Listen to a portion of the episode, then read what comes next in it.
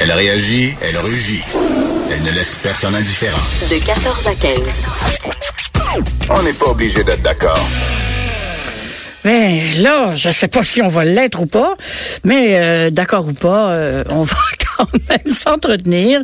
Euh, je vais m'entretenir avec Guillaume Hébert, qui est chercheur à l'IRIS. L'IRIS, rappelez-moi, c'est l'Institut... de recherche et d'information socio-économique. D'accord. Euh, juste pour ajouter une petite note éditoriale, euh, vous êtes un think tank, hein? Euh, on dit en français, mais enfin bref. Il n'y Euh, a pas vraiment d'équivalent français. On a non, un je longtemps, sais, puis on, sais, on s'est résigné. Ouais, même chose pour moi.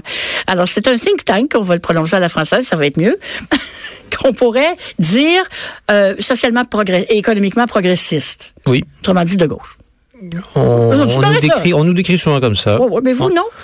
Ben, on, on peut le faire quand on a, on a besoin d'aller vite. Sinon, euh, je dirais que l'expression que j'utilise, c'est qu'on est, euh, on a, on produit un contre-discours par rapport à la perspective économique orthodoxe. Ah bon, OK. Ben, ben, je- je- moi, je trouve ça très intéressant que ça existe et que ça existe chez nous. Et puis, euh, récemment, vous avez publié, en fait, le mois, ben, ce mois-ci, là, il y, a, il y a quelques jours, je pense. Oui, ouais. oui, ben c'est aujourd'hui qu'on publie Aujourd'hui, oui. ah là là là là, mon Dieu, ce qu'on est, euh, hein, timing. Euh, un papier qui pose la question le Québec est-il trop généreux envers l'industrie pharmaceutique? On les aime, eux autres, les pharmaceutiques au Québec, hein? Et qu'on les aime, les pharma. Et on a toujours l'impression qu'on est sur le bord de devenir le centre mondial de la biopharmacie, puis tout à coup, whoop, ça, la compagnie s'en va ailleurs, ferme ses portes, se retrouve dans des problèmes juridiques. On dirait que ça arrive jamais. Est-ce que je rêve? Euh, ben, on pourrait dire qu'on a réussi certaines choses dans les années 90. OK. Hein, on, a, on a convaincu beaucoup de firmes de s'installer au Québec. On a payé cher pour ça, par exemple. On leur a donné beaucoup d'incitatifs, beaucoup de cadeaux, des crédits fiscaux, euh, des subventions, ce genre de choses. On les a beaucoup aidés. Mm-hmm. Euh, et je dirais même qu'on les a doublement aidés parce que non seulement on les aidait en, amont en leur donnant ces cadeaux-là pour qu'ils s'installent, mais en aval aussi, on leur disait si vous venez au Québec, si ça marche, ben on va vous garantir des prix intéressants. On va partir avec euh, avec notre système de prix, on va, on va on va prendre disons des comparateurs élevés. Bref, vous êtes sûr que vous allez vendre ici les médicaments qui sont chers, mais nous autres ça va nous rapporter parce qu'ultimement, on va avoir des entreprises, on a des endroits, des, des, des, des bonnes jobs. impôts, puis bah, oui. voilà, c'est ça, exactement. Donc, c'est le pari qu'on a fait dans les années 90. À ce moment-là, j'imagine qu'on pourrait défendre que ça a marché dans une certaine Mais ça a mesure. foiré. Je pense que on peut dire que ça a foiré pendant complètement. Pourquoi ça a foiré? Mais il y a Selon deux. vous? il y a- il y a- ben, la, peut-être la raison structurelle la plus importante là, c'est la fin des euh, des, des brevets. Hein, il y a eu toutes les euh, tous les gros médicaments brevetés. Il y en a beaucoup des très gros. Les brevets on, sont on, à on les échéance. connaît, euh, des, des trucs comme euh, Viagra. Viagra absolument en fait partie. Donc, euh, euh, il- et quand ces brevets-là ont- ont- sont venus à terme, ben c'est toute l'industrie pharmaceutique mondiale hein, qui s'est restructurée. Nous autres, au Québec, on avait misé sur les brevetés, hein, comparativement à l'Ontario, par exemple, qui eux ont développé l'industrie du, du génétique. gén- gén- euh, générique, générique, pardon, générique, ouais. l'industrie du médicament générique. Donc, nous, on était avec le breveté. Nous, on voulait encourager finalement la recherche. Oui, c'est ça. Ou beaucoup. Euh, effectivement. faire des pilules génériques, c'est une chose. Trouver la recette, c'est un autre. Euh, exact, c'est ça. C'est beaucoup comme ça d'ailleurs que les entreprises euh, pharmaceutiques, là, des- les, les- les- les grandes firmes vont se vendre, c'est-à-dire ils vont nous dire ça prend tant de milliards réussir à développer euh, un nouveau médicament, tandis que de fabriquer des génériques, là, des fois la production est rendue à quelques quelques sous là à Mm, peine. Ouais. Alors, qu'est-ce qu'est-ce qui nous... qu'est-ce- où est-ce qu'on en est, là, Oui. par rapport à ça? Ben, ce- je, j'imagine que votre papier nous raconte Oui, ça. oui, vous allez m'en- faire une, euh, un sommaire exécutif, comme Oui, parce qu'on avait déjà publié une dizaine d'années déjà un premier euh, rapport sur la question où on, où on, où on constatait, disons, que euh, l'évolution était très défavorable. Donc, on avait les, les, les emplois là, qui, commençaient à perdre beaucoup dans le secteur pharmaceutique. Ça fait moins les manchettes maintenant, mais évidemment, c'est, c'est, c'est, ça demeure euh, assez... euh, on a reculé. On a reculé de 20 l'emploi, les, les secteurs liés à la recherche et développement dans le pharmaceutique, ils ont reculé de, de 20 selon Il les données qu'on a. des grosses pharmaceutiques au Québec? Euh, il reste encore des laboratoires, oui, mais ils ont beaucoup procédé par, euh, de plus en plus par euh, sous-traitance. Hum. Et c'est là que ça a changé le portrait. Hein. Et ça, c'est la reconfiguration mondiale. Et ça, c'est partout, là. Oui, c'est ça. Ils se sont dit, pour réussir à maintenir des marges de profit qui sont extrêmement grandes, parce que la profitabilité, profitabilité de l'industrie, elle n'a jamais ralenti. hein. Ils ont réussi à faire, c'est ça, de- ils ont, bu- dans certains cas, fusion et acquisition. Ils sont eux autres même acheté des entreprises euh, de, de, de, génériques, y compris, oui, ouais. ouais. Ou sinon, ils se sont mis à faire euh, de la recherche en sous-traitance. Donc, ça peut être de la sous-traitance privée. Certaines firmes se mettent ensemble, font des laboratoires privés. Ou encore, ils vont faire des partenariats avec les universités. Donc là, on pourrait dire qu'il y a une troisième façon qu'on les a aidés, les firmes pharmaceutiques, c'est à portes. travers euh, les, les, donc les réseaux universitaires qui finissent Mm. par faire de la recherche au profit, d'une certaine façon, là, de l'industrie pharmaceutique. Donc, ils ont réussi à se reconfi- reconfigurer. Mais nous, pendant ce temps-là, au Québec, les politiques publiques n'ont pas évolué du tout. Ils ont pas, ou très Ils sont peu, encore dans les années très peu. 90. Ben oui, c'est ça, ou presque. Ah. Il y a eu des petits changements. Tu sais, la, la fameuse règle des 15 ans, là, où on garantissait des ça, prix si élevés, même s'il y avait des génériques qui étaient rendus sur le marché, on continuait de payer les brevetés à plein prix. C'est fini. Et on a vu aussi une entente pour des euh, faire des euh, des appels d'offres pour des médicaments génériques. Là, on rappelle, euh, Mhm. ouais. Barrett avait commencé à agiter la, la menace d'utiliser cette loi-là. Euh, mais ça, c'est mineur comparativement à tous les cadeaux qu'on leur fait et à tout l'argent qu'on continue de mettre et surtout au prix que ça nous coûte, qui sont encore parmi les plus élevés. Alors, on est perdant présentement, là, ce que vous me dites. Absolument. On je est pense, je vraiment- pense que c'est le constat. c'est eux qui, eux sont morts de rire. Puis nous, si j'ai bien compris, on paye nos médicaments trop cher. C'est notre point de vue. Il y a dix ans, c'était vrai, là, c'est encore plus vrai. Il devient, il devient urgent de réviser les politiques publiques. Parce qu'on entend euh, aux États-Unis beaucoup dire que les, les médicaments sont extrêmement élevés, puis ils adorent ça, ils viennent acheter au Canada parce que c'est moins cher. On est moins cher que les Américains, pareil, malgré tout.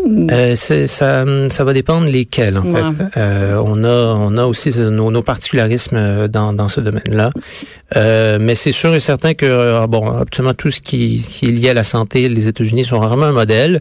Cela dit, il y a des, euh, il y a des pays, des petits pays. Mhm. Euh, là, l'exemple qui est souvent cité avec les médicaments, c'est la Nouvelle-Zélande. Pourquoi cet exemple-là est intéressant? C'est parce que ben, c'est un pays qui s'est dit, ben, nous autres, on va s'organiser pour payer le moins cher possible. Et on va négocier de façon la plus agressive possible avec les euh, entreprises pharmaceutiques. Et c'est pas des gouvernements de gauche qui ont fait ça en Nouvelle-Zélande. En Nouvelle-Zélande, non. Alors, non, pas du tout. Hein, c'est ça, c'est des gouvernements qui se sont dit, nous autres, on va faire jouer les lois du marché, on va mettre en concurrence les entreprises pharmaceutiques. Nous autres, c'est une autre approche complètement qu'on a choisie. On va leur faire de la belle part, on va faire les conditions d'investissement euh, intéressantes, ils vont s'installer et on va, et on va on crée les conditions pour qu'ils fassent de l'argent, tandis qu'en Nouvelle-Zélande, ils leur disaient, ben, arrangez-vous pour en faire.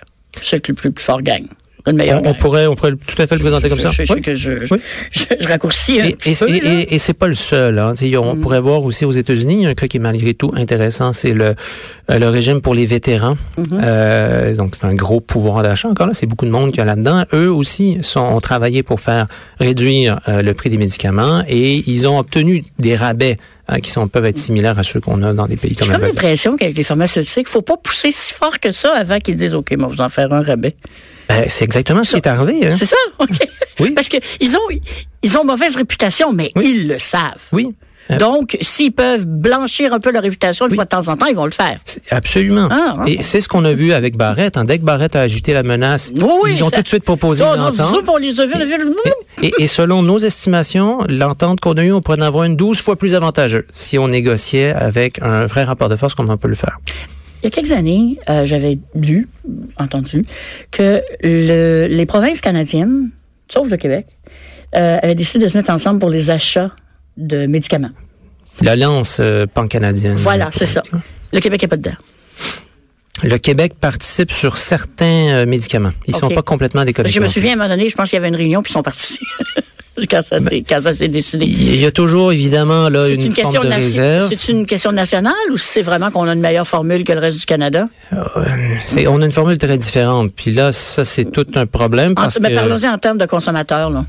Euh, ben, ça nous coûte beaucoup plus cher. En fait, c'est qu'ici, on a notre régime d'assurance euh, médicaments hybride qui fait la belle part à l'assurance privée. Mhm. S'il hein, n'était pas là, il n'y aurait pas d'assurance publique, euh, je pense. euh, ben, euh, en, fait- en fait, ben, en fait, c'est hum, c'est qu'ils n'apportent rien dans le système présentement. En fait, eux, ils sont, non, ils sont ils, un font, non, mais intermédiaire. ils, euh, ils se désistent en fait de, de, de certaines responsabilités finalement là, par rapport à un certain nombre de la population. Vous autres, vous avez des assurances, arrangez-vous. Ben exact. Ils vont prendre la belle part, disons, Mm. des, des ce qui est intéressant pour assurer pour l'assurance, les gens Mm-hmm. qui travaillent, la population active, puis tout le reste de la population, mais ils le laissent à l'État.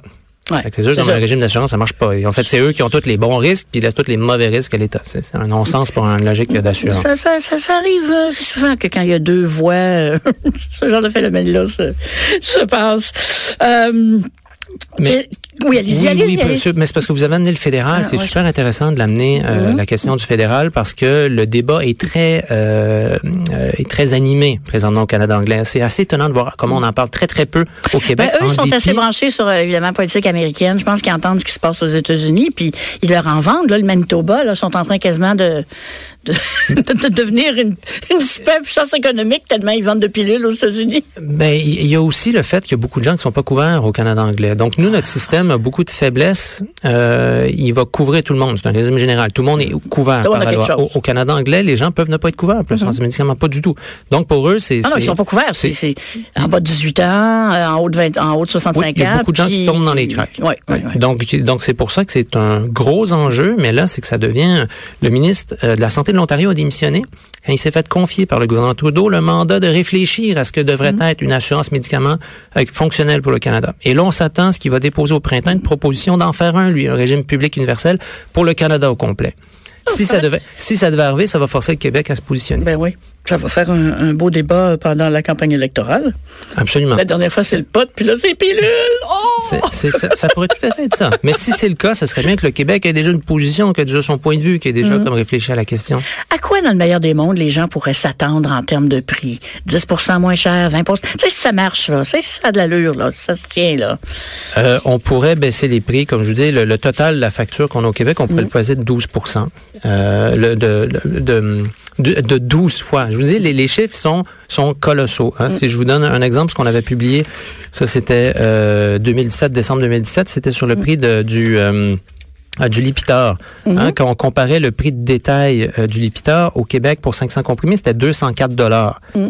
Si on compare dans euh, le reste du Canada, on est euh, on est à 78 dollars. Mais voyons donc. Hein? Et là, si on continue avec les autres pays, on n'arrête pas de diminuer. Mais voyons donc. Mais ce, cet exemple-là est constant. Donc les, les gens savent pas à quel point la situation est terrible. Bon, je suis contente qu'ils mettent de la musique heavy metal. Je trouve ça heavy metal en Titi. 204 à 78. Bon ben, bon, on va se coucher moins niaiseux. Monsieur Hébert, je vous remercie beaucoup d'avoir accepté mon invitation. Moi qui vous remercie. J'espère que je vous ai jamais trop égratigné vous dans la vie. Je pense que non. Non, c'est correct. OK, d'abord. Parce qu'il y a quelques-uns de vos collègues, c'est vrai que des fois, je me force. Mm. Merci beaucoup. Merci à vous. Merci.